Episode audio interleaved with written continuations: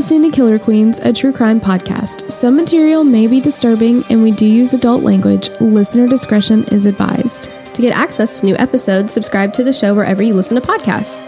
Get in on the conversation on Instagram and join our Facebook discussion group at Killer Queens Podcast, where we discuss cases covered on the show and all things 90s. But don't take our word for it. Now, on to today's case. Oh, man. Hey guys, Torella here. Before we get started on today's episode, I wanted to give you a quick update. Um, there are a few places in here where we talk about the victims that have now been identified, and one victim is Espy Pilgrim.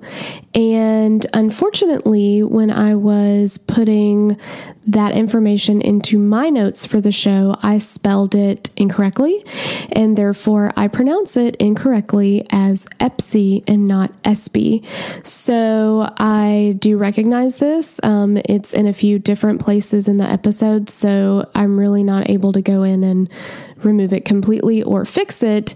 Uh, so I wanted to put a quick blurb here just to let you know that I am aware that is a mistake and uh, there's no excuse for it. Her name is Espy. And um, I just wanted to let you guys know that you should expect that. It was not intentional. And um, I just, I simply read it incorrectly, put it into my notes, and it made it into the episode that way. So I wanted everybody to know that her name was Espy. Enjoy the show. Welcome back. You sound so excited. Guys, it's been a fucking doozy. Yeah. Yeah. Every time we walk away from recording and we come back, we're like, what did we do wrong? It's like we have to set up everything again. So As if it was the first time. we're working through the sound, literally don't know what happened. Bear with us. Bear with us. Um all right. So redhead murders part Duh. Duh. Um, okay, so where we left off last week, we had just learned about the abduction, rape, and attempted murder of Linda Shack, another redhead woman in Knoxville, uh, Tennessee area. I kind of want to, like, every time you say redhead woman, I'm like, 'cause I'm a redhead woman. But it's redneck. But that's what I want to do. Yep. And while our suspect, Jerry Leon John, seemed to fit the MO and the area of the killings, they continued while he was incarcerated and being questioned about the murders. So that's where we left off, just to Give you a recap. Yep.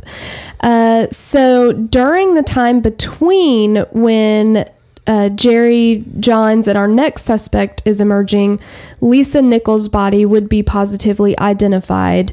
Um, although unfortunately, it doesn't lead to any new leads in the case. So last week we did also talk about. You know, at that point, most of the victims were unidentified. There were only a couple that were identified. They were uh, mostly all Jane Doe's. I did go back through and just list which ones ended up being identified in 2018. Um, so, well, and Lisa Nichols was identified before, but um, I'm still going to plug those into the timeline today, like in chronological order, sort of thing. But, you know, we know that some of them have already been identified. So I didn't forget that we talked about it. Just saying. so, Good call. and then another thing, guys, there's because this is an ongoing investigation, it's unsolved. There's not a lot of information out there. So, what I did is I went through and scoured like the newspaper articles from the time. Um, and so I'm getting stuff from just the information that we have available. Um, so the next piece is from the Lexington Herald Leader, which is a Kentucky newspaper. Carol, I'm going to stop you right there. All I'm hearing are a lot of excuses. That's what I'm hearing. And I wish you could see the look on my face. you wouldn't be able to see me anymore because she burned right through my face with that look. yeah, I burned your face clean off. Yeah. Um, so February, I'm I'm not even gonna dignify that with a fucking response. She's just going to power through it. So February sixth, 1986, um, the title of the article was Truck Driver Not Suspect Ooh. uh oh. Not suspected in eight redhead murders. So Bill Estep is the writer of this article. And he says a Pennsylvania truck driver questioned in connection with the Redhead murders has been cleared as a suspect in the string of eight unsolved killings. At this point, our agency does not consider Thomas Lee Elkins as a suspect in our unsolved murder cases. And that's uh, coming from Steve Watson, the deputy director of the Tennessee Bureau of Investigation, the TBI, as we in the biz call it. Sure. Uh, Elkins, 32, a long distance trucker, was arrested Monday, so this was in 1986, on US 51 near Newbern, Tennessee, 80 miles north of Memphis, and was charged with kidnapping and raping a young redheaded woman. Okay. Bad So- time to be anything, doing anything with anybody who's redheaded and Yeah, to like- be redheaded. That's just the worst thing. So we have two people that are considered suspects in the redhead murders because they were caught raping and kidnapping redheaded They went women. targeting redheaded women. Yeah, and Jerry Leon Johns or whatever left that woman for dead. He tried to strangle her with her own t-shirt and thought she was dead, but they didn't do the like what the fuck? What How are- many people in the world Yeah, what's happening here? at like one time? Yeah. they're they're following it almost exactly and leaving these people along the same highways and they're not the kid. Like that's terrifying to me. It I is. just it's if you're redheaded, get some mace. Yeah. I, I'm scared for you right now. And I'm jealous of your hair color. Oh my god, pretty. so beautiful. Kissed by fire Oh. In Game of Thrones. Uh, the 20 year old Boston, Massachusetts woman who told police she was kidnapped in Indiana or Illinois was later able to escape while Elkins was sleeping and called police from a farmhouse, said Jim Porter, a Dyer County Sheriff's investigator. TBI officials were notified about Elkins' arrest as a matter of routine. Because our investigation of the unsolved cases, we routinely talk to people involved in these types of crimes, he said. However, a TBI agent concluded after questioning Elkins yesterday that the truck driver should not be considered a suspect in any of the eight unsolved murders, Watson said. Elkins remains jailed without bond in Dyer County on the kidnapping and rape charges, Porter said. So, we're not given information about why Thomas Lee Elkins should not be considered a suspect in these killings. It maybe he was incarcerated during the time of some of the killings, um, but obviously the mo is strikingly similar. It's uncanny, Yes. really. Although I I don't think that he did try to strangle this woman, but Everything else is there. he certainly brutalized her. Yeah. So, who's Thomas Lee Elkins? You ask. I didn't realize I asked it, but sure. I'm glad you asked. Let me tell you. so, other than kidnapping and raping this woman, he was an all around, otherwise piece of shit. Great. We love talking about those. Yeah, hate him.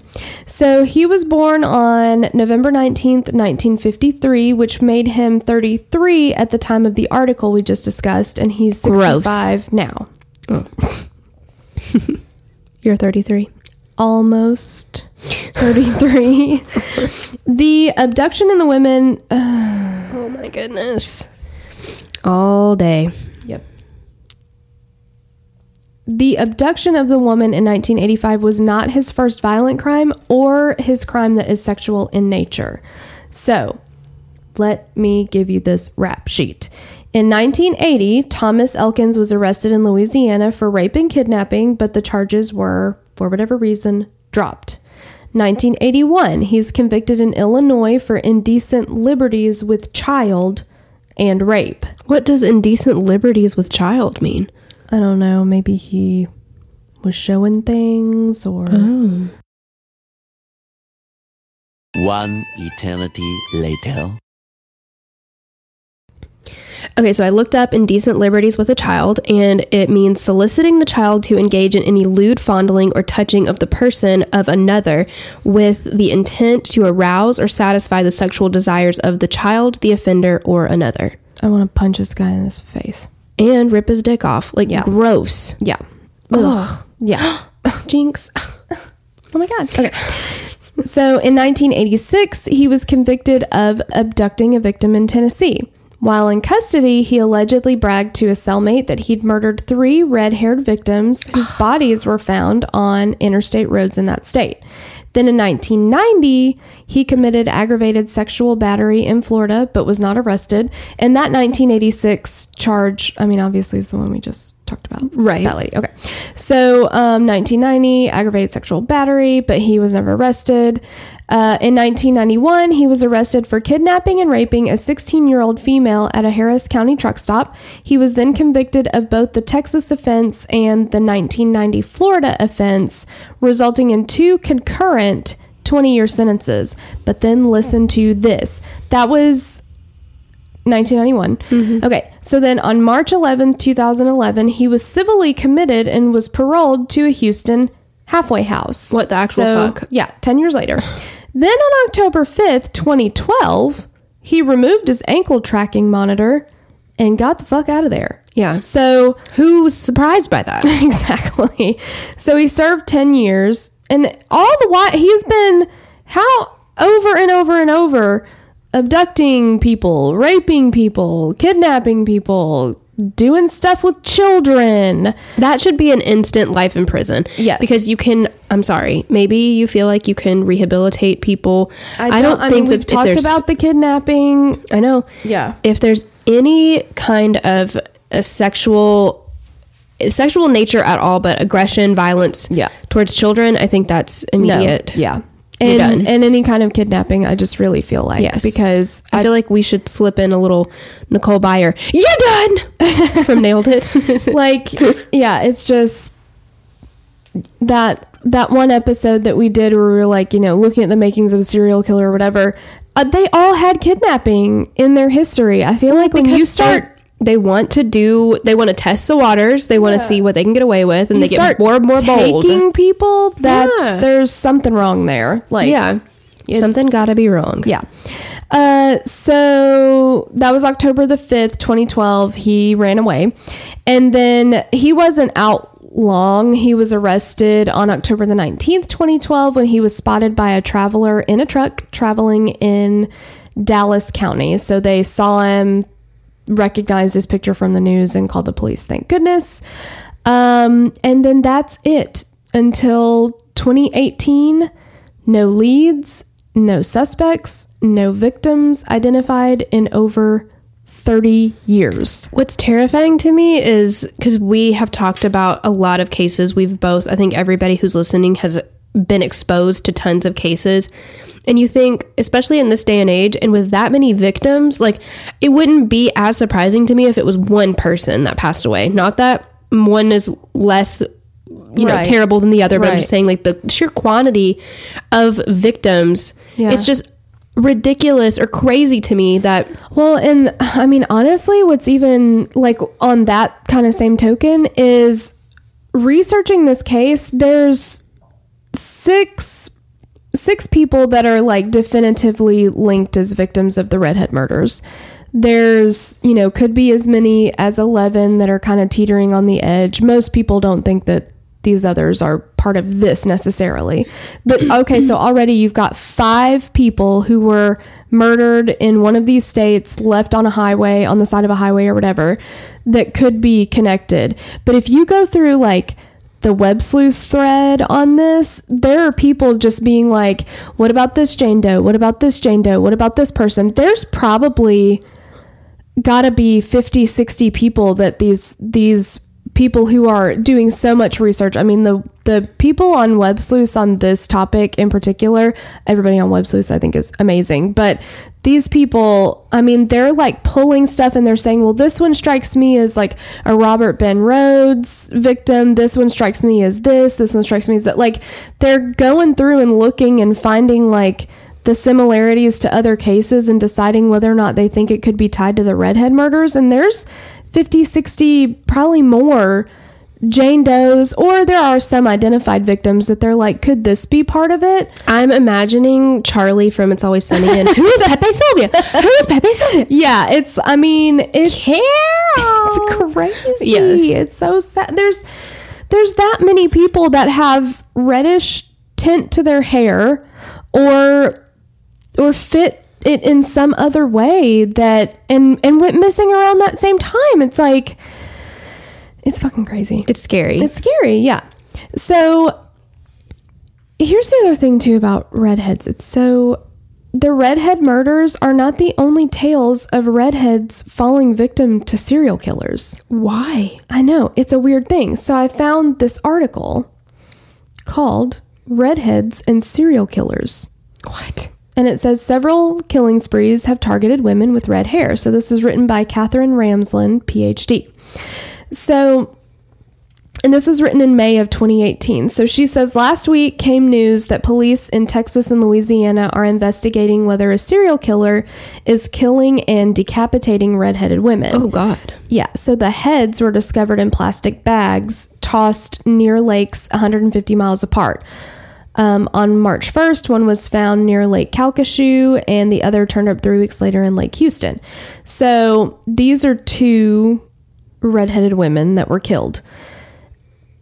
And it says if it turns out the same person is responsible for both, it may be similar to others like trucker Charles Floyd, who I've never heard of.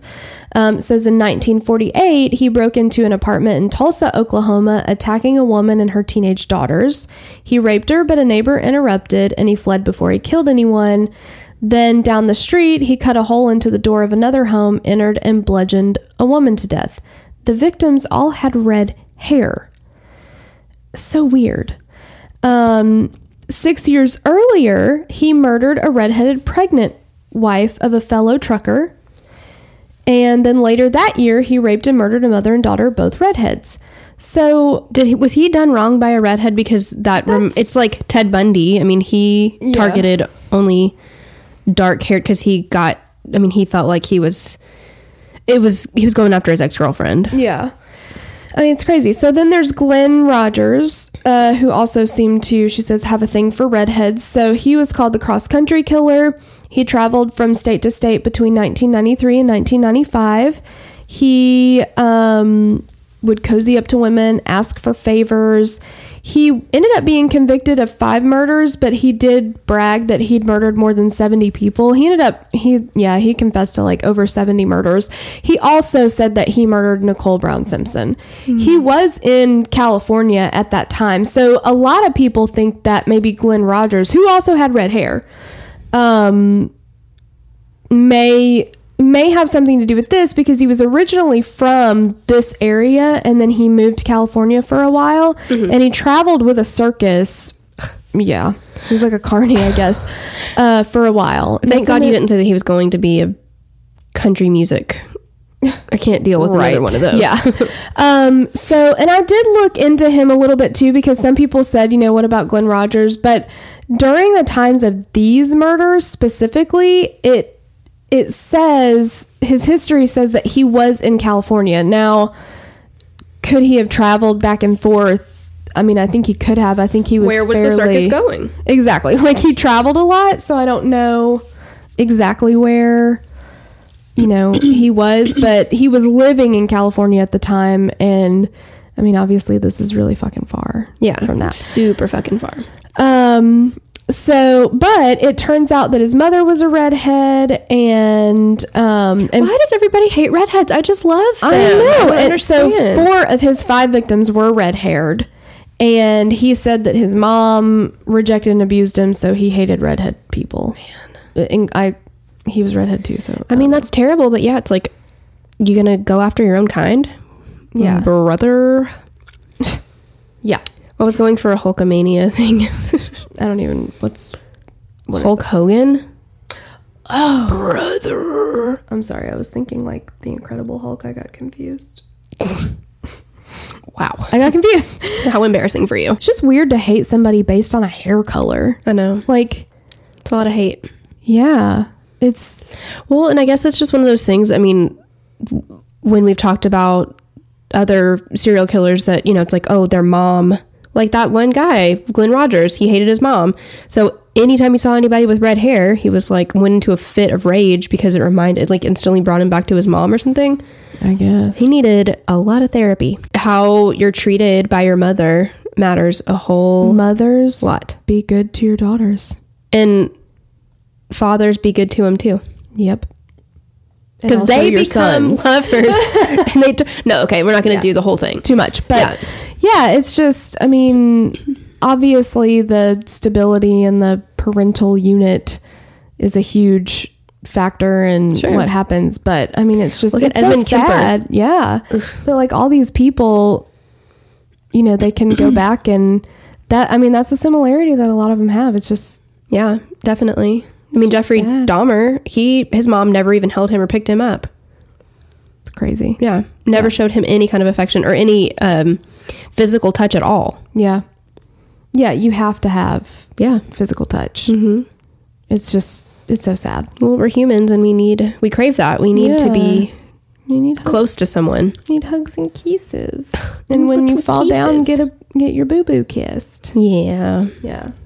I think Ben takes advantage of that a little bit. Hell, I would too. Give me Yeah. a band aid. But as long as he wants me to kiss his boo boos, I'm kissing his boo boos because Oh, yeah, there will come a be a day day, he's not going to want me to. Exactly. Taking it while I can. All right. So Let's get back on it. yeah so that's the uh, i just thought it was an interesting article like looking at a few different killers who specifically preyed on redheads i thought it was it was just strange Maybe they're jealous because that's the only that's the only logic that I can come up with. oh for sure yeah because redheads are People pay a lot of money to get that color. absolutely and it's really tough to keep up if it's not natural It's so pretty. I know. Yeah, so pretty. Okay, so then in August of 2018, TBI agents were made aware of a blog focusing on missing persons cases. One of the individuals listed on the website was Tina Marie McKinney Farmer, who was reported missing from Indiana. So we talked about, obviously, we talked about her last week. Um, Ms. Farmer matched the description of the unidentified female found in Campbell County, and in September, her fingerprints were matched with the postmortem prints of the victim. In an article on UPI.com, Detective Aaron Frederick of the Kentucky State Police says the cases are probably connected. There's a lot of similarities. There's still too little evidence to officially connect the cases, but the parallels are striking. The six women were found mostly naked beside major roadways between 1984 and 1985. They all had red hair, and most of them had been strangled. So, of course, at the time in the 80s, they didn't connect the cases. The women were found hundreds of miles apart. Um, the investigations were handled by different agencies. And so it's not like, you know, they had the computer Mm-hmm. or anything. Yeah. like, you know, they probably had to even fax each other. Gross. Be like, yeah. So, and they're, you know, they're not talking to each other. And if somebody's reported missing in even a completely different state, I mean, even counties over, they don't know about it unless you saw it on the news or, or somebody because I've we've I've covered or not covered, but like read some cases where some cops actually do reach out to other yeah. jurisdictions and things like that. Right. Yeah, and it's and that would be kind of like a hail mary, like, hey, just calling to see if you got any missing people that I can. I mean, it's not a bad idea to do, but in what like you know the um, one of the victims was from New Hampshire. They're not going to think to call New Hampshire, Totally, You know, if you're yeah. in Tennessee or Kentucky or whatever. So, I mean, it's just really luck of the draw. Yeah. Yeah. Um, what's more, only one of the six women was identified at that time. So, with little evidence, no family members demanding justice, the cases went cold and they were soon forgotten. So, the first break in the case after 1986 came in 2017. Oh my gosh. Yeah. So, and it was just like a lot of these victims were, you know, were they were sex workers or they just they lived transient enough lifestyles that it didn't really raise I think a lot of red flags. I know that Tina Farmer was reported missing in Indiana, but she was found in another state, but um I think a lot of them really weren't even reported missing, or some of them. So, you know, I think some of them thought she just left. Yeah. Well, I mean, if you don't have a home base, Right. Yeah. So it's like th- that's even another hurdle to jump through is first of all you gotta you have to be reported missing for police to even know to look for you Yeah. and then these women unfortunately even the ones that were reported missing after a while they just said i mean she's a grown woman she can do whatever she wants like mm-hmm. we don't we don't know and and like there's really not information about the victims like even the ones that are identified there's not a lot out there about them as people like and maybe just the families aren't talking to the media or it just it really doesn't seem like the media is that interested That's really sad. yeah i don't get it but um so in 2017 the fbi re-examined evidence from a 1985 homicide um, in which a jane doe with red hair was found inside a refrigerator near a kentucky highway. So that's the refrigerator that had the superwoman decal on it. Uh, the fbi called frederick said so this is uh, aaron frederick the detective. They f- said they found a match for a fingerprint found on the refrigerator. The print ended up uh, being unrelated to the case completely, but it spurred him to re examine the old files. He said, I had never heard of this case. I came back and looked it over. We'd had no leads since 1992, so we decided to put a press release out to try and get her identified. So the release went out in July 2017, and then the following October, a woman from North Carolina called saying she thought that uh, the woman could be her mother, which was Epsy Regina Black Pilgrim. So she later gets identified and they just she goes by Epsy Pilgrim or that's what they call her. But so Frederick went to North Carolina to gather DNA evidence, and while they were awaiting the results, uh, movement began in other cases. So in the spring of this year, a high school sociology class in Elizabethton, Tennessee, began researching the redhead murders, and this year is 2018. This is from an article in 2018 Yes. for a class project. The students and their teacher, Alex Campbell, gathered information from multiple police agencies and solicited advice from an FBI profiler. These kids are fucking amazing. They contacted all these agencies. They started doing, you know, Charlie and where's Pepe's? Like, Yes. They're Spread, putting all their papers up with the strings. Of, yeah, with the strings and everything, because they're looking at all these Jane Does that had been found. And what the teacher said was that, like, when they realized that there was somebody who had been murdered and it was unsolved very near them, it was only like, I don't know, maybe 20, 30 minute drive from where they were, they were like, holy shit. Like, it's like, I think, especially when you're young, you feel like that kind of stuff happens somewhere else. Yeah, it And- doesn't happen where you are. Yeah, and a lot of times when you know you hear it when family members are interviewed, they're like, you know, we never thought it could happen here or mm-hmm. whatever. But I think Meanwhile, it, I didn't even do book reports or read. You know what I mean? Like I don't, I don't have that gumption. I don't understand. it's amazing. Wow. Well, you didn't even do it if you were assigned it. Surely you had it assigned. I mean, there was like one book that I really enjoyed reading, but other than that, I was like, somebody asked me like, "Oh, you've read Huckleberry Finn, right?" And I'm like, "I took the test on it.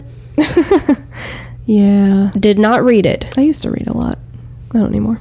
Why don't I talk about it?" I fall asleep now. If I start reading, I'm like, I can't stay awake at all. Um, so yeah, so they called all these different agencies, and you know, he said it was just crazy to them that that it could happen. You know, something like that could happen that close, and this person wasn't identified. And it was just sad to them that, like, they felt like, you know, these women deserve to be identified and they deserve to have justice. Yeah. So by the end of the semester, Campbell, um, who's the teacher, Alex Campbell, was convinced the killings were the work of a serial killer. We determined there were six murders linked together, and he said it's ridiculous to assume that six different killers in the same area at the same time killing in the same way for the same reason. So I think I agree with that. Like that many, probably. But they're definitely like Joel Rifkin. He was working at the same time as who was the other guy? I can't remember. But they were literally in the same area. Oh, like the Long Island, Yeah, maybe that was it. because Joel Rifkin was long. He was in Long Island. Okay. Yeah. Yeah. So, and then there were some in California too working at the same time. Oh yeah, like the um, highway stranglers or something. I don't remember. But and even in the in the Long Island serial killer documentary or whatever, it's like the eight part thing with that guy and the girl. Like I forget their names now, Josh and Rachel, I think. Um, they, you know, they were kind of chasing down leads, trying to see if there were other people that were part of, you know, that should be included as victims of Lisk, and they were kind of like mind blown to think like how many active serial killers there are basically all the time. Mm-hmm. And when you start looking at crossing state lines, kind of trucker kind of things or whatever, it's impossible to figure out who's linked together, but there's tons happening all the time and you just don't realize it. It's it's, It's terrifying. scary. Yeah, it's so scary. The killer, they said, was probably a truck driver based in Knoxville. He lured hitchhikers or prostitutes into his truck and killed them with his bare hands before dumping their bodies beside the road. The student's profile alleges, and we'll get into their profile a little bit more. Um, they sent their eight page profile to each agency investigating the killings, including Frederick, who was still waiting on the DNA results for his victim, immediately recognized that the children's analysis could be right. So a few Dang, months, kids. I know. I like. I'm really so proud of them. Like I don't know them, but I'm like, guys, doing so like- good. They're your own children that you raised up and Oh my gosh, could you imagine if one of my children later completes like some sort of an FBI worthy criminal profile? that's the dream. That's the dream. That's why you have kids. Exactly. Um, a few months after the students released their findings, investigators with the TBI came across a blog post about a red haired woman missing from Indiana. So, this is where they were able to um, identify Tina Farmer. Since this investigation is ongoing and remains very active, we can't confirm any connection this case may have to another, Leslie Earhart, a spokeswoman for TBI, said in an email. It's too premature to, or in the investigation, to discuss such specifics. Then a month later, the Kentucky victim's DNA came back as a match for Espy Pilgrim. So she was the one in the refrigerator. Hmm. Knowing the victim's identity has enabled Kentucky police to reopen the decades old investigation. Frederick now knows that Pilgrim was last seen in the middle of the night at the at a truck stop in Kentucky seeking a ride to North Carolina. So Remember, she was from North Carolina. Her daughter lived in North Carolina, and that's how they identified her. A witness remembers someone calling across the CB radio offering her a ride. So that's another reason they think they're thinking truck driver is a lot of these women were either last seen at a truck stop, leaving a truck stop, Or heard on like a CB radio or something. yeah, or like just catching a ride from a trucker. Oh, God, Candy cane. What was that movie called? Um, Joyride. Joyride, yeah. God, God. R.I.P. Paul Walker. Oh, Paul Walker. Steve's the one I love him so much. Yeah. The various police agencies investigating the six redhead murders are not working together, but they have, however, agreed to share any relevant new information. Um, you know, I feel like if we could just like all work together, then maybe we could get it solved. But I mean, I get it. You can't, it's probably really hard to get all of them together. Well, fuck. I mean, use Google Hangouts, guys. Skype call. yeah, like I mean, they do have other things to do, though. Yeah. Not that these are not as important, but Yeah. If this doesn't get solved soon, a lot of the people who saw something and might be able to help will be dead, Campbell said. If we don't do it soon, it's never going to get done. So we're just going to keep pushing. We're not giving up on these women. We have a lot happening in the span of a couple months or so. We have Tina Farmer identified in September 2018, Espy Pilgrim identified in October of 2018, and then in November 2018, the Greene County Jane Doe was identified as Elizabeth Lamotte of New Hampshire. All right, so now we've got the profile that these students put together, and I just wish that I had had some kind of a class like this. That would have been amazing. Or like a teacher that was like, hey, do you guys want to try to solve a murder case? How awesome is that? if we would have started this earlier, we might not still sound like dumb high schoolers talking about murder cases. We're kind of living this life, aren't we? We're yeah, we're in it. Yeah. Okay. So they put this together in May of 2018. So there's uh, different points that they touched on. So the first is the sex of the offender. They say male. Um, their reason for that is that he only preys on females, and serial killers almost always target the opposite sex. Um, they also cite that the killer is able to overpower the victims because he did kill them with his bare hands. So they're thinking that because of that, this is probably a male just because he was able to able to overpower. Um, age, they think the date of birth would be no later than 1962, but no earlier than 36. So Their rationale for this is that nearly all serial killers begin their murders in their late teens or early to middle 20s. And that's the age when most mental disorders often manifest themselves and are diagnosable. The killer would need to be relatively full grown in order to accomplish the killings. Did I say accomplish? yes. God. Maybe I need to go back to grade school. The um, they were order- able to, in order to accomplish the killings, and they were omitted with their. Let's just leave off the beginning of all of the words. whoopsies. Um, in Whoopsie order to accomplish the killings, since they were committed with bare hands.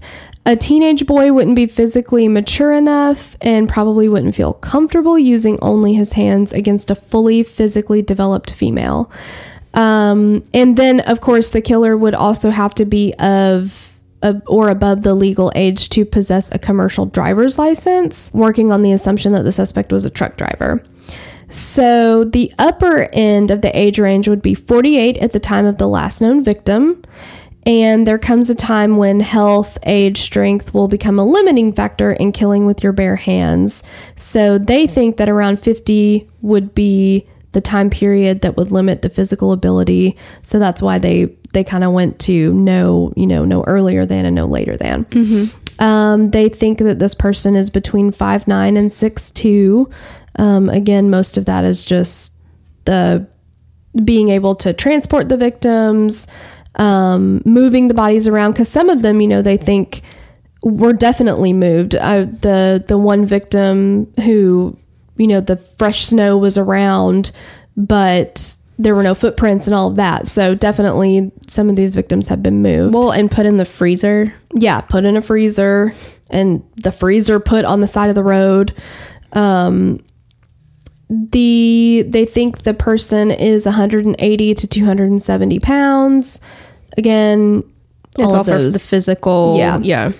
Uh, where does he live or work? They believe that this person lives on or around Interstate 40 in Knoxville, Tennessee region. They said a job as a truck driver most assuredly requires the suspect to frequently travel I 40. All of the murders trend along I 40 corridor or along roads that branch off from the interstate, such as I 75 and I 81. They feel that many of the possible Jane Does outside of the main six are from areas that don't fit that pattern and they think can be excluded. The only victim that is not found along an interstate is the Wetzel County, West Virginia Jane Doe, who was found along a state highway. So they do recognize that that is one difference in part of the MO, but they think that this was probably the first known victim looking back at the data and all of the um, crime files that they went through. So, what they're saying is it wouldn't be unusual to find a small change in MO after the first victim, which does not indicate a change in signature. So, they're saying, you know, she was still strangled and everything else fit. It's just where she was placed didn't fit. And that state route is still right off of the interstates that were traveled you know all the other victims were found on so they they still think and everybody that has I mean, not many people have covered this case, but any of the detectives that you see interviews with, um, or there is a guy, I believe his name is Shane Waters. Um, he has a podcast called Out of the Shadows.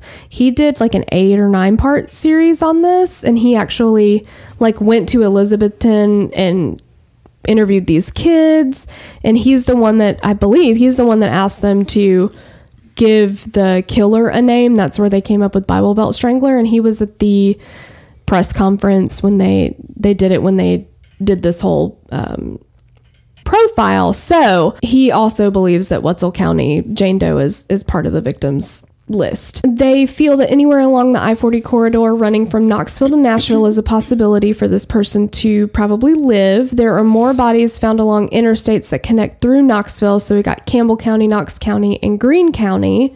Those are all right off outside of Knoxville. Um, so they think that this person either lives in close proximity to Knoxville or works out of there as part of a job. Nashville's another possibility, but there are less known victims that would make that the geographical center. it's just a bigger city, so it's possible. Uh, motive to kill, they say mission, but cannot rule out a lust or sexual component. So they say there's evidence that the killer could be motivated by a mission, thrill, or power or control.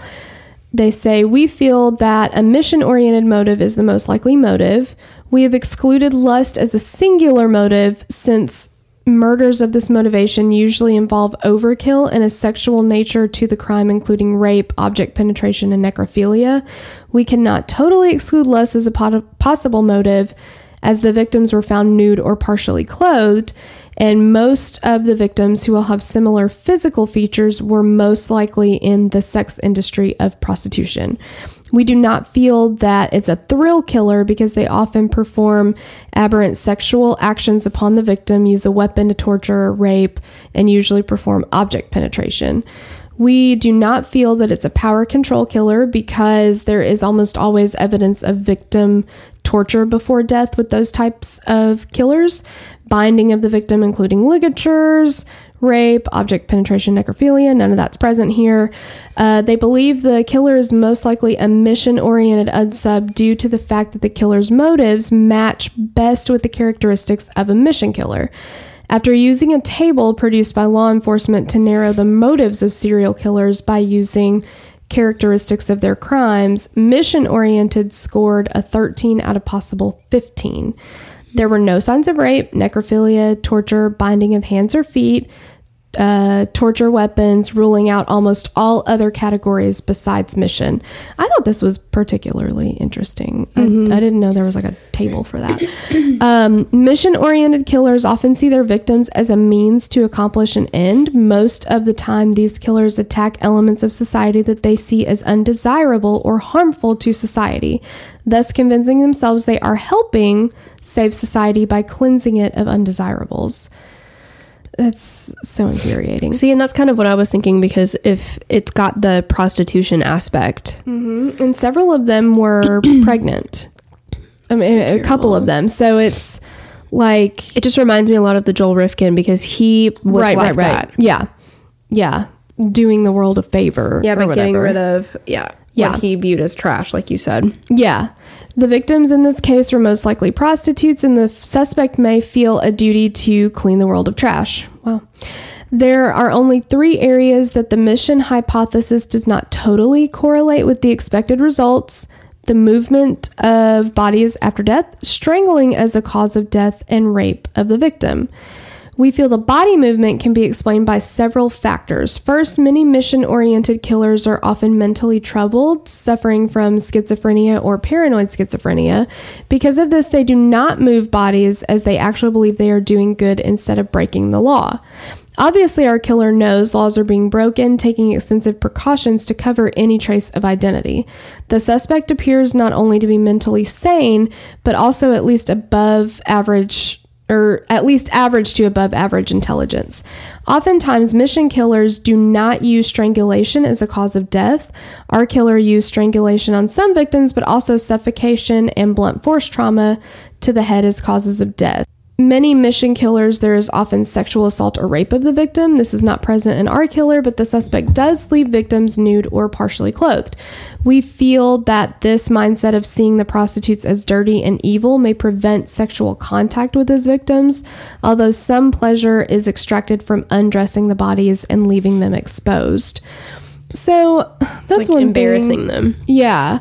So I wonder if I mean if if these victims were sex workers, then maybe he he just they thought they were getting a job Sure. basically and he had no intentions of that cuz I mean I don't know if they I'm assuming they swabbed for semen and everything. Yeah. And it sounds like they didn't find that. Well, and I wonder too if it's because it's reminding me of something, but I can't put my finger on what it is. But just to go along with that, because I don't think that they're wrong at all with their assumption or their uh, profile. But you know, maybe he picked them up and it was like a trap where he they were like, oh, okay, this is a job that I'm getting. So then they came on to him, and then that threw him into a fit of rage because he's like, I knew you would be this way. When it's like, well, uh, no shit, that's your job. Right, right. Yeah. You know what I mean? Yeah, that's true.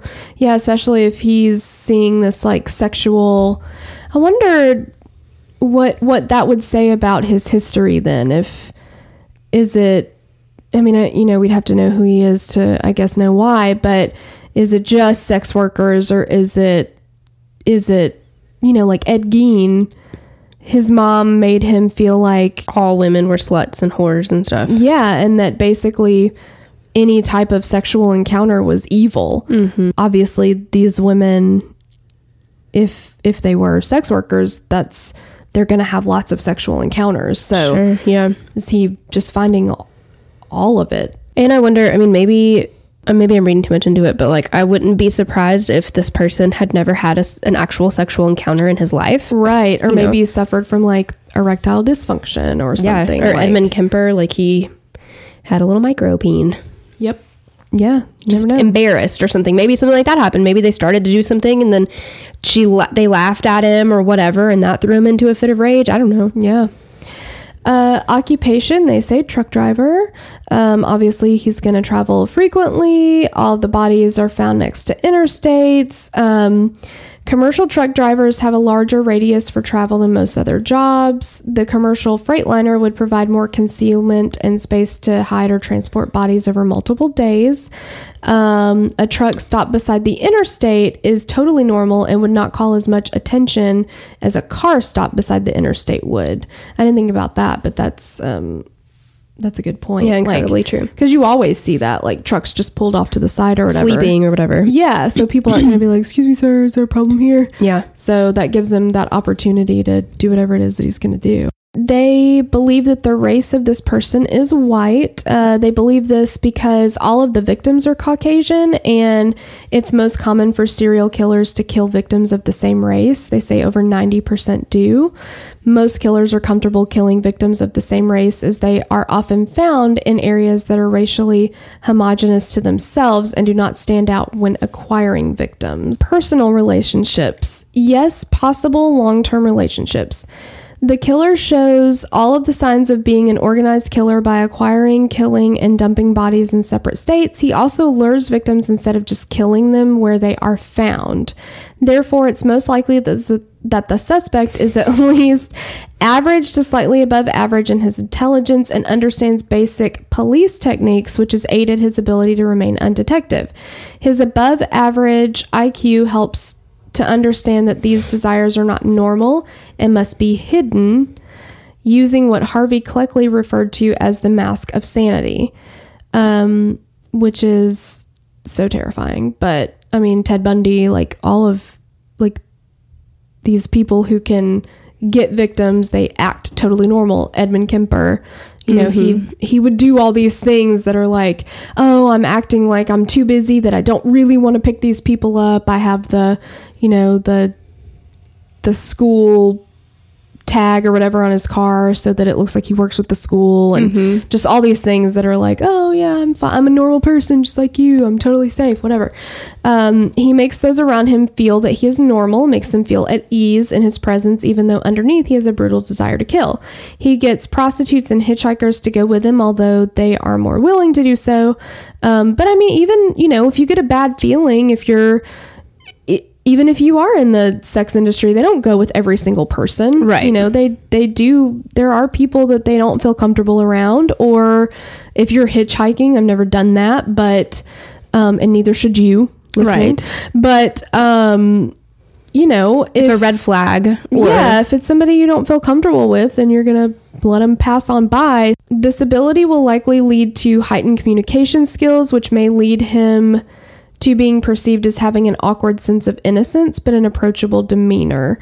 Organized killers are often capable of serious or long term relationships. Uh, they cite that Ted Bundy was engaged, Dennis Rader was married.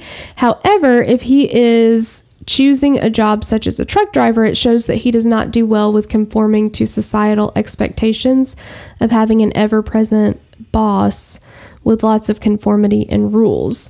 This killer will most likely have been involved in serious relationships, including girlfriends, possibly a wife. He'll have close friends that, after being told, may have seen some warning signs like sudden rage or rants against his victim type, but will most likely be surprised that he was responsible for so many brutal acts. Uh, they believe that he lived around Knoxville or Nashville. We already talked about that. It's kind of the geographical center, really, Knoxville is. Uh, what kind of car? 18 wheeled semi or commercial cargo transport. Um, and I mean, just some of the victims were, were seen getting into a truck, even. So that's why.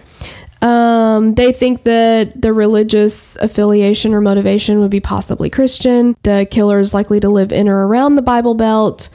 Um, so there's a higher percentage of Christians there or here. We're there. Yeah. Do you know Nashville is the center? It's called. It's known as the buckle of the Bible Belt. Damn. It's like right there. Um, so if the killer resides in this state, Tennessee, he's likely exposed to large amounts of Christianity from his family and society, even if he's not devout. It Yep. would not be I've lived that one. yeah, it would not be abnormal to find even in homes where the members are not extremely devout Bibles and stuff like that. Most Christians also believe that according to biblical teachings, premarital sex and sexual relationships outside of the husband wife arrangement are sinful. This may feed into the negative views on prostitutes and bolster the theory of a mission oriented killer. Good call, yeah. Yeah. So, medical history or physical wounds, they think that there would be some defensive wounds from victims. Uh, the killer may have possible scars or marks on his body from the victims trying to defend themselves. Especially if he was using his hands. Exactly. He's going to be so close. They're definitely going to be. There's going to be a struggle there. Yeah, absolutely. Um, and yeah, like you said, it's not like he stood 20 feet away and shot him with a gun. So, Yeah. that's. You're It would take get- some time. Yeah, you're going to get up close and personal. And it's likely that he would have been scratched, clawed, slapped, and, and bit in an attempt to save their lives. So, what they're saying though is most of these defensive wounds wouldn't require medical attention because they're small enough. It's not like it's not like he stabbed all of them and they're struggling with a knife or And his hand cut him- slipped. He yeah. got this huge gash, you know, that needs stitches or whatever. So, and he could easily explain them away as, oh, you know, I'm loading freight or whatever, and I got this scratch or cut or or whatever, bruise. They Yeah, s- that box bit me. I bit myself shaving. Come on.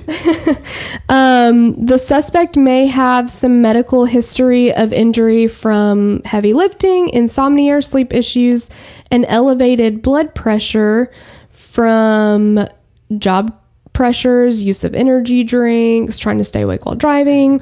He may also have a later history of high cholesterol from the frequent consumption of fast food or greasy diner food and a sedentary job. Back problems or blood clots may arise from elongated periods of rest, and the suspect may be slightly overweight, all a byproduct of his job. I feel like they just described 100% of the Bible Belt. Yeah. Like later on in life, we're all going to get high cholesterol, we eat a lot of bacon, we sit around a lot, and Well, if you don't like bacon, then I'm going to pray for you. I know exactly. You Just need kidding. to eat a lot of bacon. Just kidding. It's the most precious blessing there is. and being slightly overweight, I mean, we have Cracker Barrel. What are we supposed to do? Our hands are tied. Yeah. Have you ever tried fried okra? My God. Get out of here. Delicious. I know. If you can eat something and have it fried, why would you have it fresh? Gross. Yeah, grilled chicken. What's that? Ugh. Ew. Yeah, I eat healthy. I eat fried chicken salads. With lots and lots of ranch dressing. Literally, though, so many people have been like, "Oh my God, you always eat so healthy." Because I get a salad everywhere I go, but I'm like, yeah, but I deep fry that shit. yeah, it's fried chicken only, so much ranch dressing, So much cheese. a lot of cheese. Yeah, so And croutons if they have it. hell yeah. um, Make it three. I'm not driving. Family history: unstable home, absent father, and domineering mother. Mm-hmm. It's likely that the killer grew up in an unstable home. The family members may have abused drugs or alcohol, which led to increasingly unstable home, which included fights between adults, angry outbursts, etc. There could also be a heightened chance that the suspect grew up with a mother of undesirable characteristics as females are targeted. Having a frequently absent or not intimately involved father also most likely contributed to the suspect's attacks. Um, I mean, I think of well, a lot of serial killers, but Edmund Kemper there too, because it's like if a domineering mother, Ed Gein too, was but if a domineering mother is a factor, then like Edmund Kemper's dad literally left because he couldn't fucking deal with her. Like he just uh, he just left and started he remarried and started a new family and was just like I can't do it. And I think she hated him because he reminded her of The dad. yeah. Yeah. Um, but I feel like those things kind of go together because it's like, I mean, even if you know you don't turn out to be a serial killer, like if one of the parents is domineering or abusive or whatever, then the other one, I think, has a tendency to get real busy and be other places. Yeah. like I don't want to come home early or whatever. Yeah. I got to work late. I've got to do this or get a lot of hobbies or something. Like, just make yourself travel a lot or just leave. Yeah. Uh, they think that the perpetrator is right-handed. Yeah. yeah. Left handed people are safe. The majority of the United States is right-handed, so it's safe to assume you got really excited. I'm very passionate about being left handed and all my left handed peeps. Yeah. Steven oftentimes is like, I know, hey dad, lefties for life, cute. Steven's like, um, you would like this band. The lead singer's left handed. I'm like, yeah, I would. That's all Just I love a needed to know. um, there's no evidence to suggest that left-handedness, Hmm. that horrible affliction, and the percentage of left-handed people in America is only 12%. That was a weird sentence. yeah. Uh, You're weird. Rationale may have more support with access to medical examiner reports on the victims, as they were either strangled, suffocated, or had blunt force trauma. And a right-handed unsub would generally leave more physical damage to the left side of the body, because that's where it goes. So they're saying there's more damage to the uh, the left side there. IQ 100 plus. Um, I mean, they've talked about this a lot. They think that dumping the bodies in other places, um, kind of going across state lines, leaving things in different areas, all of those things make him highly organized, and they think he's got a, a higher IQ. Uh, they believe that he is a heterosexual. Um, serial killers tend to target the gender that they are attracted to. This suspect only targets females criminal history, possible solicitation. Uh, due to the fact that the victims go unreported for very long periods of time and were picked up on the side of the road, it can be inferred that the victims are estranged from their families. He made sure to pick up victims that would not, to him, be missed. Um, they were. So Yes, very missed. fucking douchebag. Um, considering the suspect is a truck driver, it would not be unlikely that traffic citations associated with this job were acquired as well. Um, they think that he would have been thick or stocky build. Mental health, no history. Um, similar to the majority of organized serial killers, the perpetrator operates in a manner that does not draw suspicion.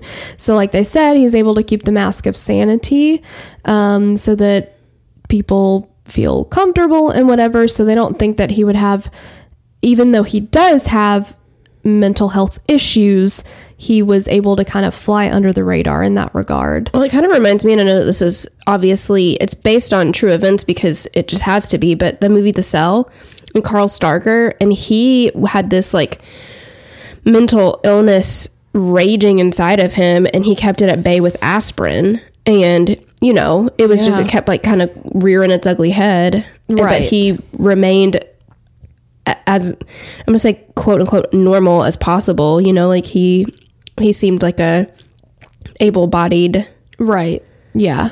normal person of society. Well, yeah, and again, that's how that's how you acquire victims. If you're, you know, walking around with your glasses half off your face, saying that you got to pick up Santa Claus anyway, it's like nobody's going to get in the car with you. so, and that's that's the profile. I mean, I think it's really. For teenage kids to do this, I mean, come on. for anyone to do this, but like just knowing that it's the teenagers that are doing this. And. I mean, they submitted it to the FBI. I mean, this profile is is backed by all of the law enforcement agencies that are working on the case. Um, and they actually, I mean, like I said, they contacted all of these agencies that would have been working on these missing persons cases, and they actually found that I believe it was Tina Farmer's file had been lost by one of the agencies. It was just like a cold case. They misplaced the file. When they you know, were calling asking about information on it, they didn't even know who they were talking about. Like, so I'm sure somebody had a paper mache project that they needed help with or something. right. So it's like, I mean, they really put in a lot of work, and I mean, to be able to pull, I, I think that's quality work. I'm just, I'm very impressed with it. I am too. Um, I wish I, you know, had that kind of knowledge. And I would vote for them for president. Oh, for sure. Done. Yeah. Um, so, I mean, that's really where things stand right now. There's still some victims that are unidentified. Uh, obviously, we've had kind of a rash of them identified in the last several months, um, and hopefully, we can get them all identified. Um, the profiles are on the NamUs website, uh, the Doe Network and um, all of the murders are still unsolved. So if you have any information regarding these women or who may have murdered him, who the, if you anything you saw somebody with somebody like you know remember a color of a truck or anything uh, contact the tbi the tennessee bureau of investigation at 1-800-tbi find or by email at tips to tbi at tn.gov and that's it Wow. I I really enjoyed this one. yeah Yeah. It was a very interesting case. Yes. I was really interested in the profile that the kids put together and I think it's nice to break up some of the cases that we've done with the unsolved cases and things like that. Yeah. Um, and it's a good way to get the case out there. So if anybody does have any knowledge about it, because you never know who does. So Exactly. And like just bringing it back. To the surface. Yeah, bringing it back to the surface. I mean, because for so long, it's been unsolved, obviously, for so long. And it's, it, it was cold almost immediately. All of these were cold pretty much immediately. Um, and it, it goes that way when you don't have the victims identified. Now that we're identifying more, maybe we can we can put, you know, maybe two of the victims, even if just two of them happen to have a similar acquaintance, you know, maybe there's somebody that they happened to know that maybe a trucker that you know they knew from a truck stop or whatever you know whatever it could be but Or if they were sex workers and like somebody that they both had as a client or a Right. Yeah. Yeah. Or, yeah, anything. So, I mean, just bringing it back up to the surface and saying, you know, putting it back in the public spotlight. I mean, anything that you can do to get some justice for these women. This person could still be alive. I mean, it's not if he was on that lower end of the age range, he'd he'd still be alive today. I mean, Thomas Elkins, that was a suspect, he's he'd be 65 now. So, mm-hmm. it's it's not unheard of and the Golden State Killer was what when he got caught just recently, he was only in his like 70s or something. Like I mean, you can still bring people to justice after a long time. So, Yes. you know, anything that we can do to kind of put it back out there. But And I- it's never too late to get closure for a family. Oh, absolutely, absolutely. Um, and I, I think it was an interesting case, and I, I kind of teetered on whether or not we should read any of that profile, but I, I just thought it was so well put together, and I thought it was really interesting. And some of those things were things that I didn't know, but in you know, once you hear some of those things like the the mission oriented killer or whatever, I mean, there's definitely you look at other killers and see okay, this was a sexual motivation or or whatever. Um, but the mission oriented, I didn't really know about in that way. Like, Well, I feel like the criminal profile profiling and the profile of the criminals have has always been a super interesting point Yeah, to me. absolutely. So, um, I hope you guys enjoyed this one. Um, again, if you know anything, let someone know. Let someone know. yep. And um, we will catch, Catch you you on the flip flop. Bye. Bye. Which we feel almost assuredly makes the suspect heterosexual. I don't even know how to like. I, don't, I can't repeat that. Please try, or let's just listen to it again.